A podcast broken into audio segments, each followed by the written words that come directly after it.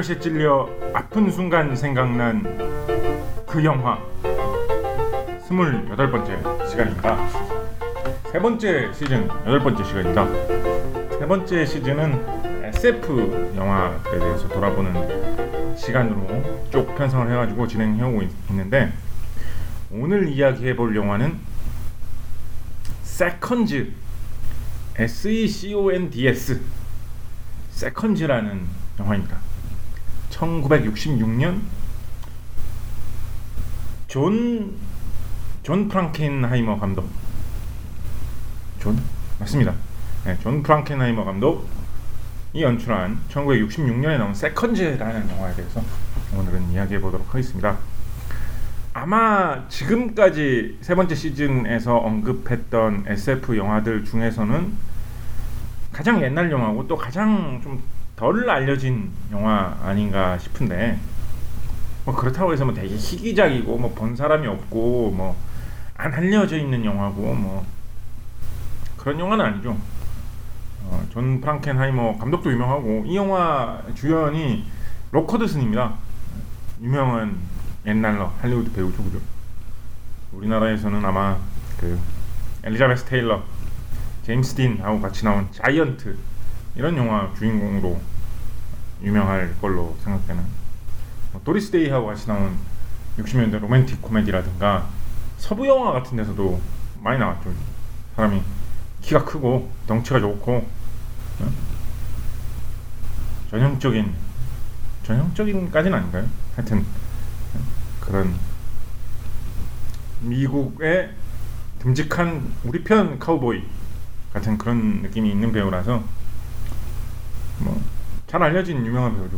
자이언트에서 어, 텍사스 갑부로 나왔던 모습은 한국의 옛날 고전 영화 팬들이라면은 대부분 한 번쯤은 영화를 실제로 안 봤다고 해도 아, 이런 영화에서 이런 모습으로 나왔지 그 모습은 대부분 기억하고 계시지 않을까 그런 배우가 록 허드슨이고 존 프랑켄하이머 감독은 어, Manchurian The Manchurian Candidate 영화 감독으로 아마 더 더 잘 알려진 영화가 있을까요?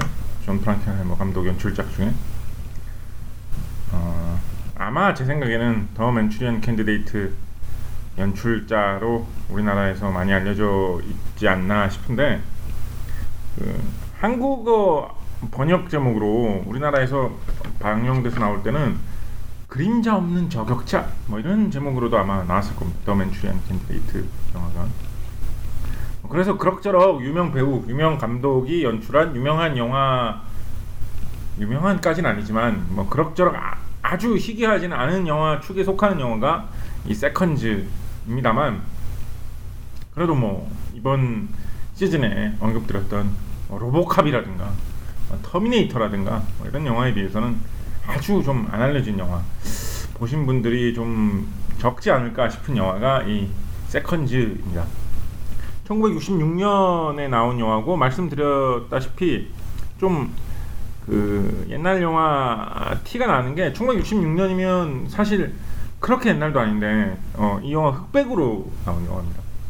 1966년 같으면 어, 한국 영화도 흑백 영화가 잘 안 나오기 시작한 시대고 흑백 영화 계속 나왔지만 1966년 정도면 그렇지만은 칼라 영화로 많이 좀 넘어오던 시대고 66년 정도면 우리나라가 칼라 영화로 넘어오는 게 좀 늦었음에도 불구하고 넘어오던 시대고 할리우드에서는 뭐 다 칼라 영화가 주로 만들어졌죠, 그죠? 특별한 예외를 제, 제외하면 뭐 요즘에도 뭐 흑백 영화 일부러 만드는 경우가 있으니까 예를 들어서 뭐 신시티라든가 이런 거는 완전 흑백 영화는 아니지만 뭐 거의 흑백 영화 느낌으로 만들어졌죠. 그런 게 있듯이 뭐 특별한 그런 의도가 있어서 일부러 흑백 영화를 만드는 경우가 아니면 뭐 기술적인 문제라든가 어, 작은 문제로 칼라 영화로 안 찍고 흑백 영화로 찍은 경우는 잘 없던 때가 1966년이었습니다. 사실 뭐 할리우드 영화에서 칼라 영화는 1939년에 바람과 함께 사라지다, 뭐 오지의 마법사 이런 영화 나오면서 이미 칼라 영화가 시작됐으니까 66년이면 그때부터 거의 30년이 돼가는 시점이죠. 그러니까 할리우드 영화에서는 칼라가 거의 정착됐던 시대인데 66년에 나온 이 세컨즈라는 이 영화는 일부러 흑백 영화로 찍은 영화입니다. 66년이면 제가 알기로 미국에서는 66년이면 텔레비전도 칼라 텔레비전 방송이 기본으로 뭐 흑백 텔레비전 방송국 많이 있었겠지만 칼라 텔레비전 방송이 기본으로 나가던 시기가 아닌가 싶은데 뭐 그런 시기에서 일부러 흑백 영화로 찍은 그런 영화입니다. 그러니까 세 번째 시즌에서 설명드리는 SF 영화 중에서 비교적 오래된 영화이자 어, 영화 자체가 그 시점에서도 약간 좀 오래된 듯한 느낌, 뭔가 흑백 느낌을 일부러 주려고 했던 영화이기도 하다라는 생각이 듭니다. 어, 영화 내용은 뭐냐면 내용 뭐냐면 이 로커드 스니 처음 영화가 시작하면 주인공이 나오는데 록 허드슨이 아닙니다. 아 이상하죠, 그죠? 록 허드슨이 주인공이라고 해놓고 왜 영화가 시작하면 영화 주인공이 록 허드슨이 아닐까요? 뭐냐면 어 주인공이 어떤 늙은 아저씨인데 좀 삶에 어, 회의를 느끼고 있어요. 삶 회의, 삶에 좀 어, 재미없음 내지는 불행, 뭐 우울함 이런 걸 좀 느끼고 있어요. 어, 인생 좀 재미없어지고. 아, 제 정확 기억이 정확한지 모르겠는데 딸이 하나 있는데 그 딸도 뭐잘 어, 자주 만나지 못하고 딸도 이제 뭐 결혼해서 따로 사니까 어, 그 딸하고 별로 관계가 좋은 것 같지도 않고 그렇게 좀 재미없게 사는 그런 사람인데 자꾸 막 아, 인생 우울하다 뭐 어떻게 하다 이렇게 늙었나 뭐 이러면서 예? 예, 좀 영감님이 다 돼가지고 노년에 접어들면서 흘러가 버린 자신의 인생에 대해서 좀 허무함을 느끼는 그런 사람이 처음에 주인공으로 나오는데 그러다 우연히 자기가 죽었다고 생각했던 혹은 실종됐다고 생각했던 어떤 자기 아는 사람이 사람을 우연히 만나게 돼요. 죽었다고 생각했는데 안 죽고 살아있는 거예요. 너무 이상해가지고 그 사람을 쫓아가지고 사실을 캐보니까 그 사람이 은근슬쩍 알려주는데 어디 어디에 찾아가 봐라. 그래가지고 그리고 더 이상 뭐 자세한 건 얘기 안 해주는 거예요.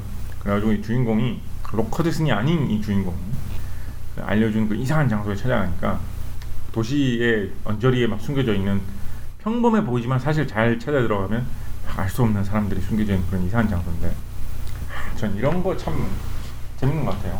도시에 보면 건물도 얼마나 많고 빌딩도 얼마나 많습니까, 그죠? 그 빌딩마다 사무실이며 복도며 계단이며 이런 게 얼마나 많겠어요. 빌딩 중에 보면은 막 번듯하고 잘 알려진 빌딩도 있지만 잘 안 알려져 있고 막 구석에 숨겨져 있고 좀 이렇게 낡았고 거기에 그 빌딩 있는지 없는지도 사람들이 다 모르고 그냥 차 타고 옆으로 어? 50km로 지나쳐가고 이런 빌딩도 많이 있잖아요. 그죠? 도시에는 서울 정도 되는 도시만 하면 만 같으면 얼마나 그런 어? 그 눈에 띄지 않는 몰개성적인 사람들의 주목을 끌지 못하는 빌딩들이 많이 있겠습니까? 그러, 그런데 그 수많은 빌딩 중에 어느 한 곳 구석에서는 비밀스러운 일이 벌어지고 있다. 이 도시 예? 현대 문명의 극치를 보여주는 이 도시 사회의 한 구석 미로처럼 얽혀 있는 도시의 빌딩 방들과 복도 사이에 어떤 안 알려진 한 구석에서는 수수께끼 같은 일이 벌어집니다. 신비로운 일이 벌어집니다. 이런 이야기 참 재밌는 것 같아요. 세컨즈에서도 약간 그런 느낌으로 주인공이 도시 구석에 있는 어떤 이상한 곳에 찾아갑니다. 이상한 곳에 찾아갔더니 그쪽에서 제안하는 게 뭐냐면 당신을 새 인생을 살게 해주겠다라고 제안하는 겁니다. 여기서 제안하는 건 뭐냐면 당신의 몸을 새로운 몸으로 바꿔주겠다라고 하는 겁니다. 어, 정확하게 막 기술적으로 묘사가 되어 있지는 않은데 대충 보면 뭐 어, 얼굴과 팔다리 이런 거를 교체하는 것 같아요.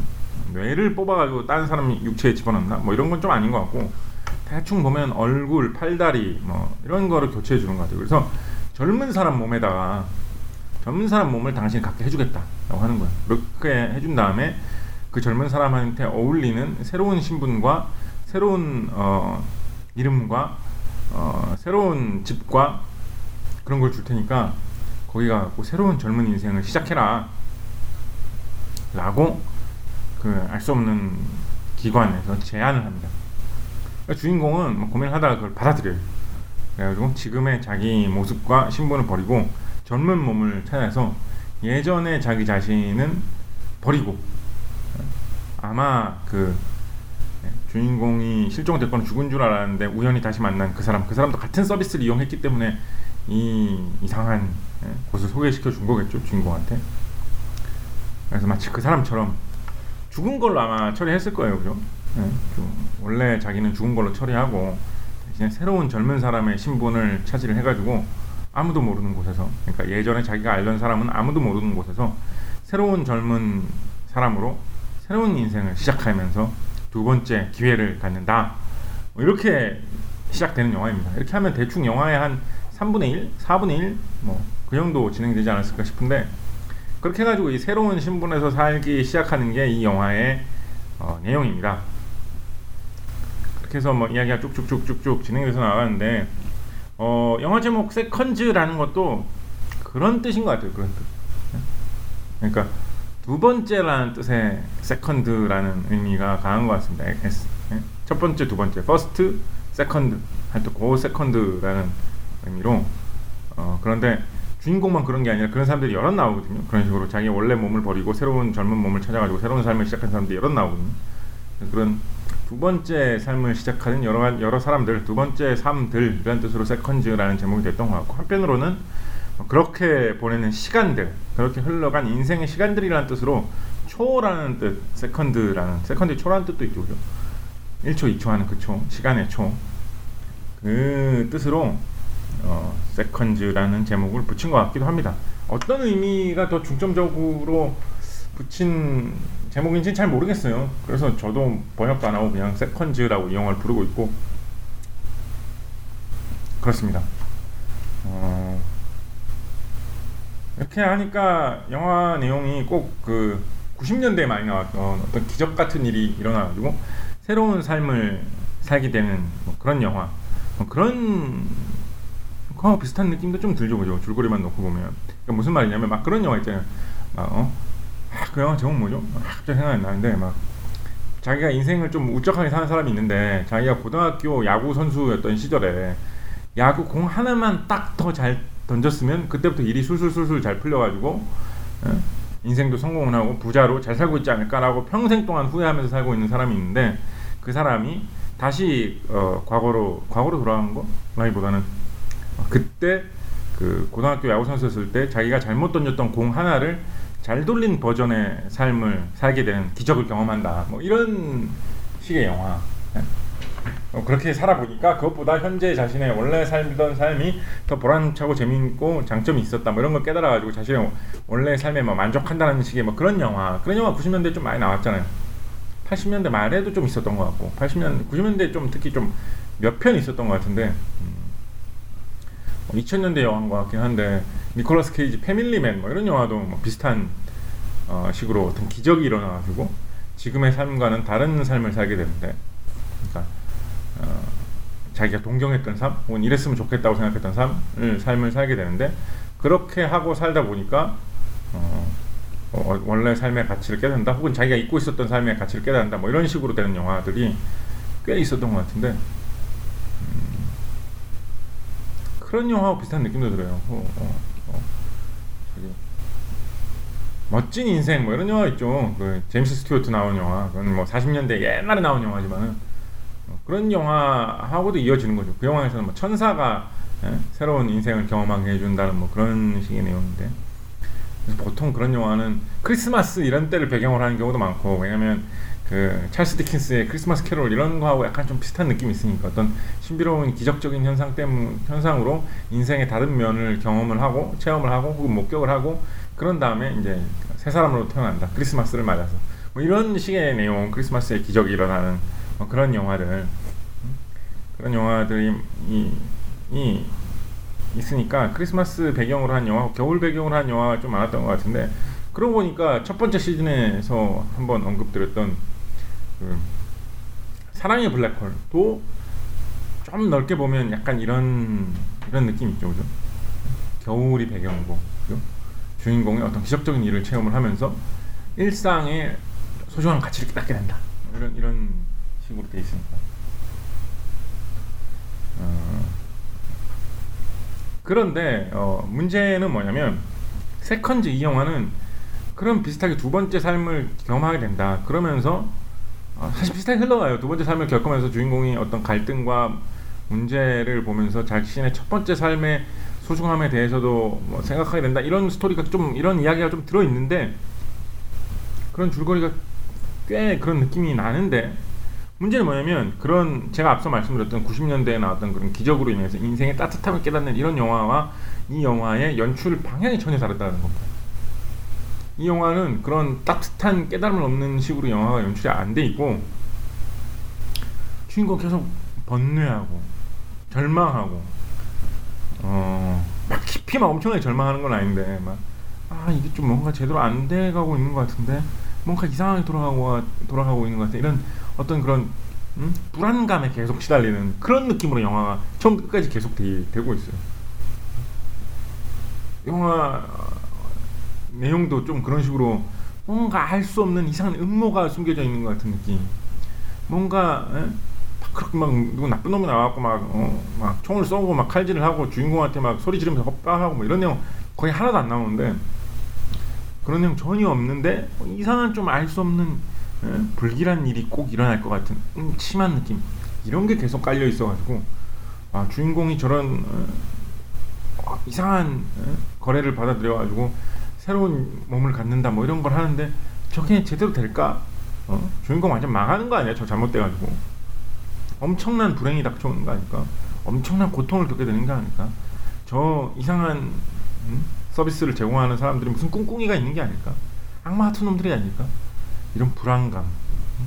그런 어, 의심, 음? 어떤 악의 세계로 조금씩 끌려 들어가는 것 같은 느낌 이런 느낌이 영화 속에 싹 깔려 있어가지고 그 어떻게 보면 어 그런 훈훈하고 따뜻한 크리스마스 배경에 90년대에 많이 나왔던 영화들하고 어 갈등 구조 줄거리의 흐름에 큰 굴곡이 비슷하지만 전혀 그런 따뜻하고 밝은 느낌이 아니라 조금 음침하고 수수께끼 같고 알 수 없고 이런 느낌으로 되어 있습니다. 그래서 그런 기적이 일어나는 현상을 주제로 한 영화들은 보통 판타지 영화로 많이 분류가 되잖아요. 이 영화는 그런 것보다는 좀 더 진지하고 어, 그런 실제 사람이 고민하고 고통받는 느낌을 좀 더 살리고 있기 때문에 SF 느낌이 좀 더 많이 나는 식으로 되어 있습니다. 몸을 바꾼다 뭐 이런 거에서 기술적인 면이 강조되는 면에서도 SF라는 느낌도 있고 대체로 SF 영화로 부담 없이 사람들이 분류하고 있는 영화죠. 뭐 과학 기술 이런 게 특별히 강조되어 있는 영화는 아니지만 예를 들어서 뭐 로보캅이나 터미네이터처럼 그 정도로 어떤 기술이 강조되어 있는 영화는 아니지만 대체로 SF로 분류하고 있는 영화입니다. 이 영화 이런 좀 음침하고 불안한 느낌, 뭔가 어, 무서운 일이 터질 것 같은 느낌 이런 거를 생각해 보면 역시 이 영화 감독 맡은 존 프랑켄하이머 감독의 대표작 예, The Manchurian Candidate 생각을 안 할 수가 없죠.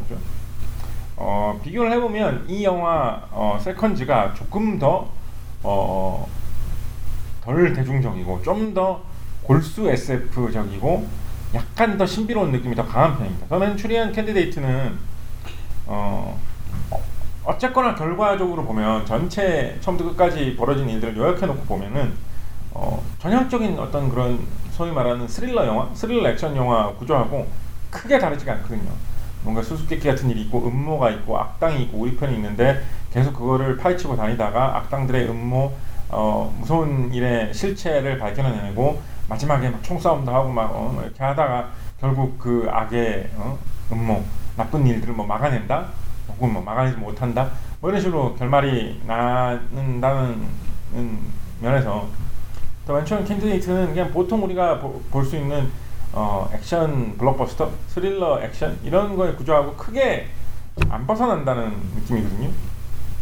그거에 비해서 이 세컨즈는 어, 영화가 그런 식으로 뭐 거대한 막 어떤 정치적 음모라든가 무슨 뭐 어, 위기에서 세상을 구하는 어떤 한 사람의 활약 이런 걸 다루는 게 전혀 아니고 이 한 사람의 주인공 한 사람이 어떻게 어, 이상한 일을 겪는지 이상한 일을 겪으면서 어떤 정신적인 범민을 경험하는지 그런 거에 초점을 맞추고 있고 그 이상으로 범위가 크게 안 넘어가기 때문에 더좀그 흔히 많은 사람들에게 어, 알려진 영화보다는 조금 독특한 느낌 더 강한 편인 영화가 이 Seconds 영화입니다. 어, 그래서 이 Seconds 영화에서 그 주인공이 그 새 몸을 얻은 후 젊어진 새 몸을 얻은 것이 그 새 몸 상태가 바로 이 영화의 어, 진짜 주인공 배우인 록 허드슨 배우가 되는 거죠. 그래서 이 영화에서 처음 나온 주인공 배우는 록 허드슨이 아니었지만 어, 실제 이 영화의 주인공 배우로는 록 허드슨을 꼽을 만한 것입니다.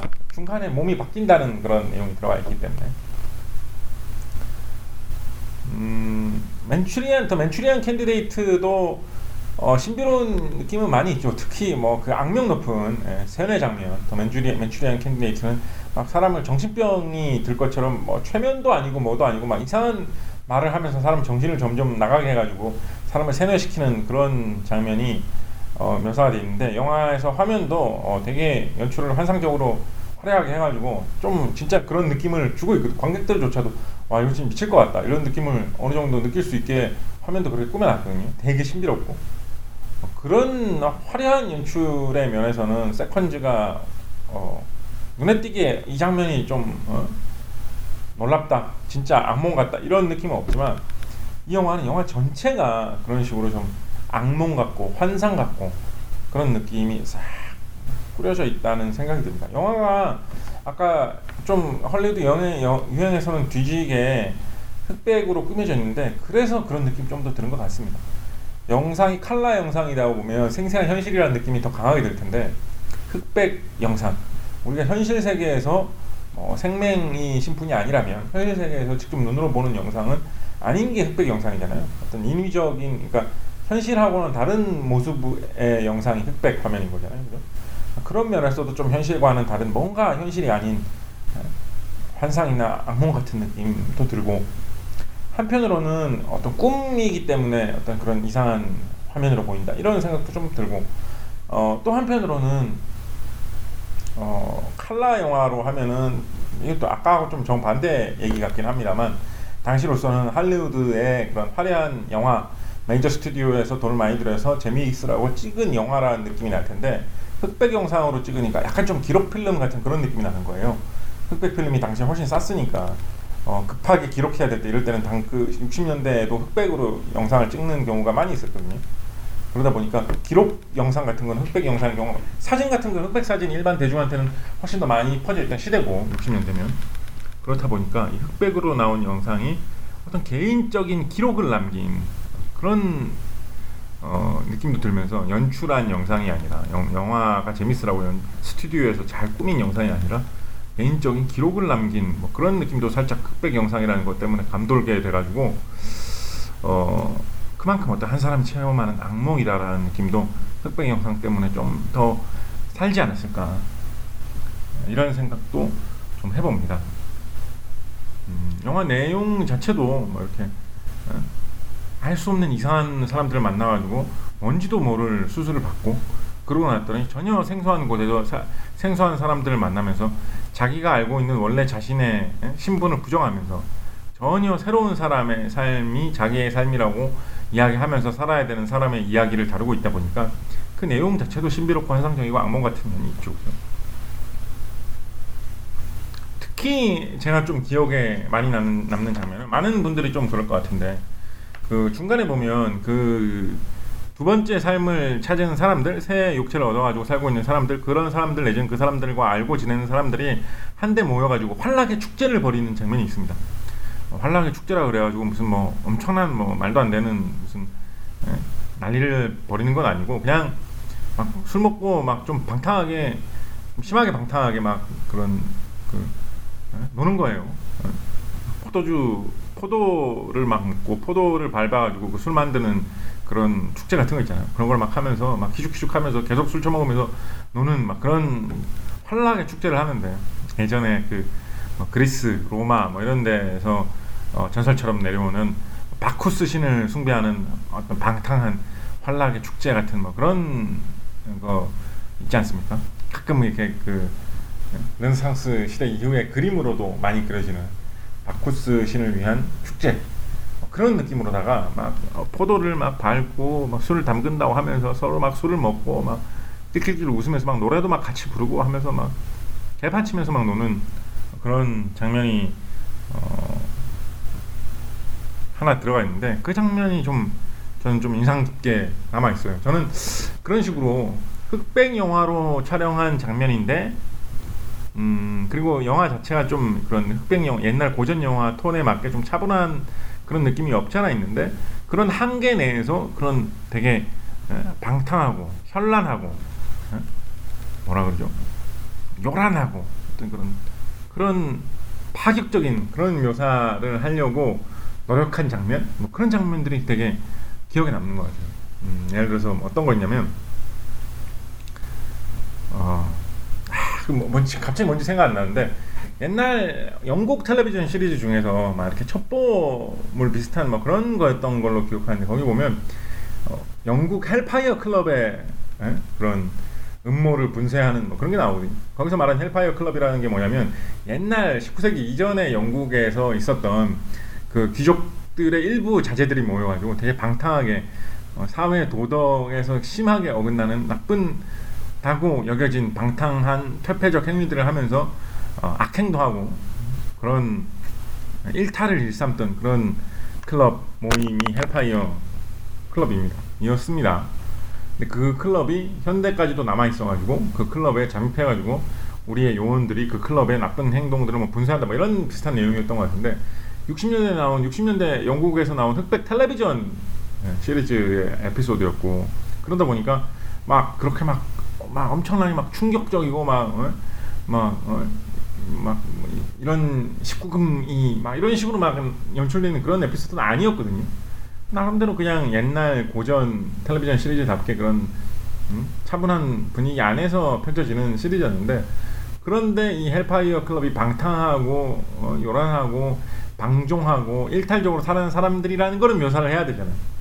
그러니까 그런 차분한 흑백 화면으로 그 사람들의 어떤 낄낄거리는 웃음소리라든가 좀 상식에서 어긋난 옷차림들이라든가 풀린 눈이라든가 그런 걸 묘사하는 막 뒤청이청하면서 흔들리는 화면이라든가 이런 걸로 그런 느낌을 전달하려고 하고 있는데 아 그게 기억에 남아요. 어떤 그 전체적인 틀에서는 그런 어떤 단정한 느낌, 또 도에 지나치지 않은 느낌을 지키는데 그런 가운데에서도 뭔가 일탈적인 상황을 충격적인 상황을 그 안에서 최대한 묘사내면서 그런 한계 안에서 최대한 묘사내면서 담아내려는 흑백 화면 그런 게좀 아, 이상하게 기억에 남고 어, 노래 가 시에 찔릴 때 생각이 나고 좀 그런 것 같습니다.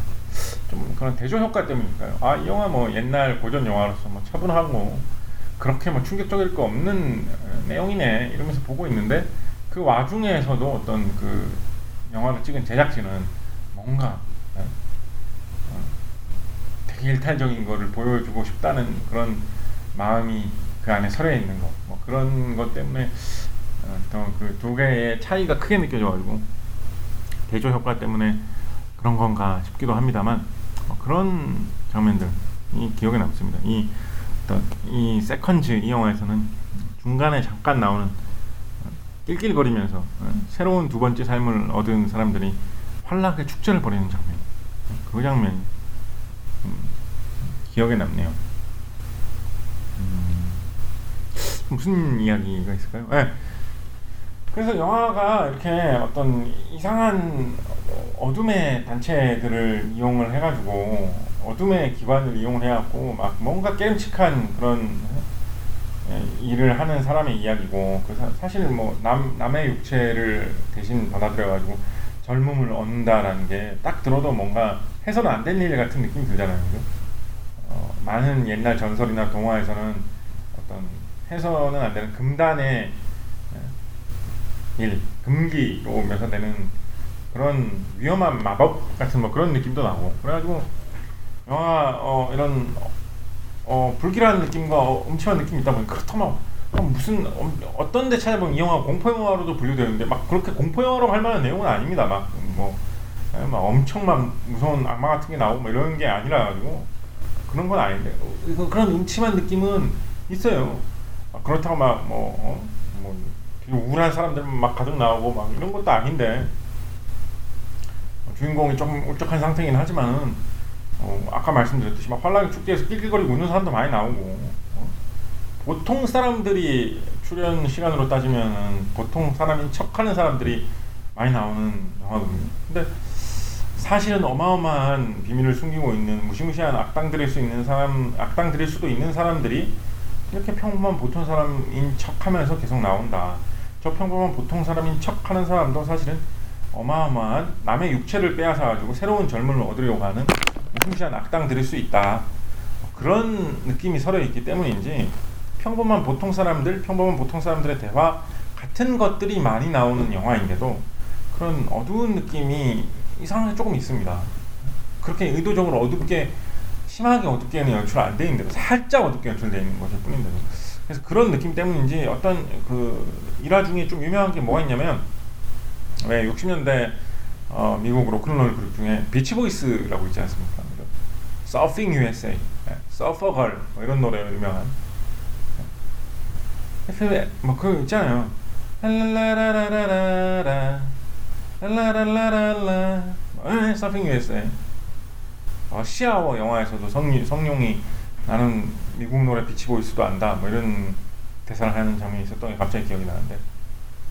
하여튼 그 유명한 로큰롤 그룹 비치보이스가 어 처음에는 그런 신나고 듣기 즐거운 노래들 위주로 만들다가 나중에 이제 가면서 좀 독특하고 예술적인 도전을 많이 하는 그런 음악들도 만들어 나가는데 그 노래를 작곡하고 연주하고 녹음하는 쪽이 있어서 약간 리더 제 솔직히 리더인지 이 사람이 리더인지만 아닌지는 모릅니다만 저도 비치보이스 노래는 뭐 좀 좋아하는 편인데 저는 왠지 이 사람이 리더라고 생각하고 있었어요. 브라이언 윌슨이라는 사람이 있는데 제가 알기로 노래의 어떤 그런 어 작곡, 연주, 제작 이런 쪽에서 많이 역할을 했던 사람인 걸로 알고 있거든요. 브라이언 윌슨이 Smile이라는 비트, 비치 보이스의 어, 새 앨범을 녹음을 하려고 하고 있는데 그때 당시에 브라이언 윌슨 되게 정신 피폐한 그런 상태였대요. 그런데 그때 우연히 혼자서 밤에 영화를 보러 갔는데 어, 그 영화 내용이 바로 이 영화 Seconds였고 어, 그래서 이 영화 Seconds 내용을 어, 본 후에 충격을 받았다 할까요? 하여튼 참 정신이 멍해져가지고 어, 상태가 아주 이상해져서 너무 충격을 받은 나머지 그 후로는 앨범 작업을 더 이상 할 수도 없게 되었다. 그래서 비틀 아, 비치보이스의 Smile 앨범이 망했다. 더 이상의 제작과 녹음이 불가능해졌고 실패했다. 그런 이야기가 있습니다. 뭐 어디까지 사실인지는 모르겠습니다만 꽤 여러 곳에서 어, 사실인 것처럼 이야기되는 어, 내용입니다. 뭐 설령 그런 일이 있었다고 해도 앨범 자기가 자기 직업이고 자기 인생을 걸고 하던 작업인데 어, 브라이언 윌슨이 이 영화 본 충격 때문에 앨범 만드는 것을 때려치웠겠습니까만은 그러니까 영화 본 충격 그거 하나 때문에 예?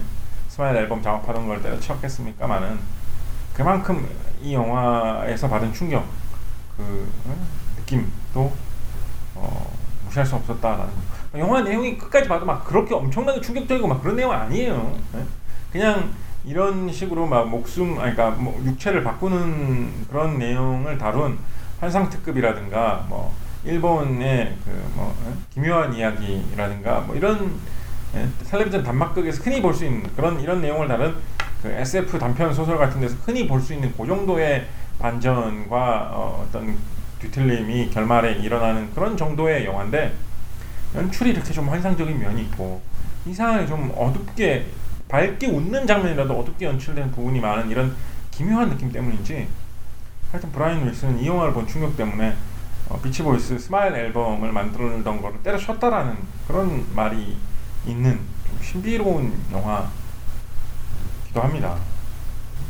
브라이언 윌슨은 뭐 제가 인터넷에서 잠깐 검색을 해보니까 이 영화를 본 뒤에 너무 너무 영화를 보는 게 무섭고 꺼려져가지고 E.T.가 나올 때까지 80년대 E.T.가 나올 때까지 66년에 나온 영화인데 한 20년간 극장에 못 갔다 이런 말도 있던데 절대 그렇게 막 무섭고 막 어, 막 도저히 막 견디면서 볼 수 없고 이런 내용 전혀 아니고요. 그냥 이런 영화를 다룬 이런 어, 일단 신비로운 일이 벌어지는 음침하면서 약간 괴기스러운 일이 벌어지는 그런 내용을 다룬 평범한 영화하고 크게 다를 바 없는 영화인데 어, 내용이나 화면에 어, 등장하는 소재만 나열해 놓고 보면 그렇지만 그 왠지 모르는 그 묘한 연출 그 알수 없는 신비롭고 음침한 분위기 때문에 그 독특한 맛이 나고 그 덕분에 브라이언 윌슨 같은 비치보이스 멤버가 이런 난리도 쳤다라는 일화도 섞여 있는 그런 영화가 바로 이 영화 세컨즈 되겠습니다. 혹시 어, 옛날 SF 영화에 관심이 있으시다거나 뭐 이런 그 환상 특급이나 기묘한 이야기 같은 부류의 좀 신비로운 이야기, SF스럽고 좀 기괴하면서 신비로운 이야기 그런 영화를 좀 보시고 싶으신 분이 계시다 그러면 60년대 중반에 나온 좀 옛날 사례로서는 어떤 게 있었는지 한번 이 영화 봐보시면 후회하시지 않을 거라고 호이 막 그렇게 격하지는 않지만 연출의 어떤 톤이라든가 이런 게 묘한 맛이 확실히 있기 때문에 아, 아 독특하네 재밌네 이런 느낌으로 보실 수 있는 영화가 이 영화 세컨즈 아닌가 생각합니다. 이렇게 노가리 가시에 찔려 아픈 순간 생각난 그 영화 28번째 시간 세컨즈 영화에 대한 이야기 보내봤습니다. 다음 시간에 또 찾아뵙도록 하겠습니다. 감사합니다.